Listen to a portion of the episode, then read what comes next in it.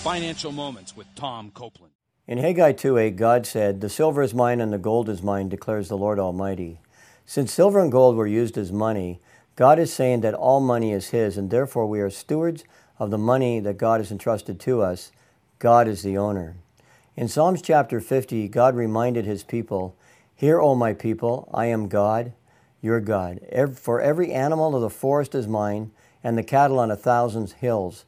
For the world is mine and all that is in it. In other words, God owns absolutely everything on this earth, and therefore we are stewards or managers of the money and material things that God has entrusted to us for the relatively short time compared to eternity that we are on this earth.